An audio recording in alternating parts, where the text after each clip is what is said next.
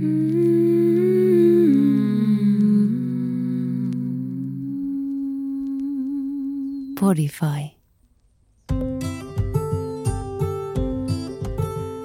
Mä oon Veronika ja mä rakastan kesää.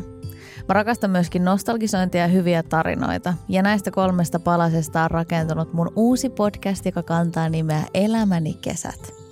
Mulle tulee kymmenen aivan ihanaa vierasta kertomaan mitä uskomattomampia tarinoita elämiensä kesistä, eli kertomuksia kuullaan todellakin laidassa laitaan.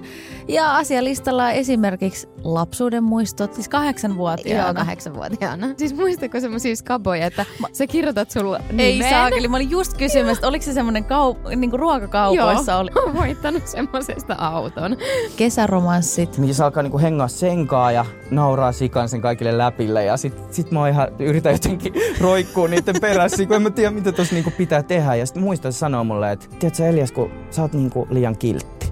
Sitten sit mun jotenkin maailma romahtaa. Mä muistan, että mitä tää niinku tarkoittaa. Ja... Kesäduunit. Ja mulla meni niin totaalisesti hermot, että mä suljin sen.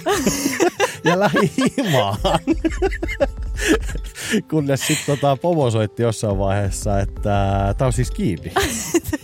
ja mä sanoin, että niin, niin on. on, niin on. Ja vähän kaikkea muutakin. Sika siistiä, kun kaikki muut on koulussa ja töissä ihan normaalisti. Ja mä oon mm-hmm. silleen, että wow! Kaksi viikkoa! Missä le? Niin mä sen nyt tiistai. Silti.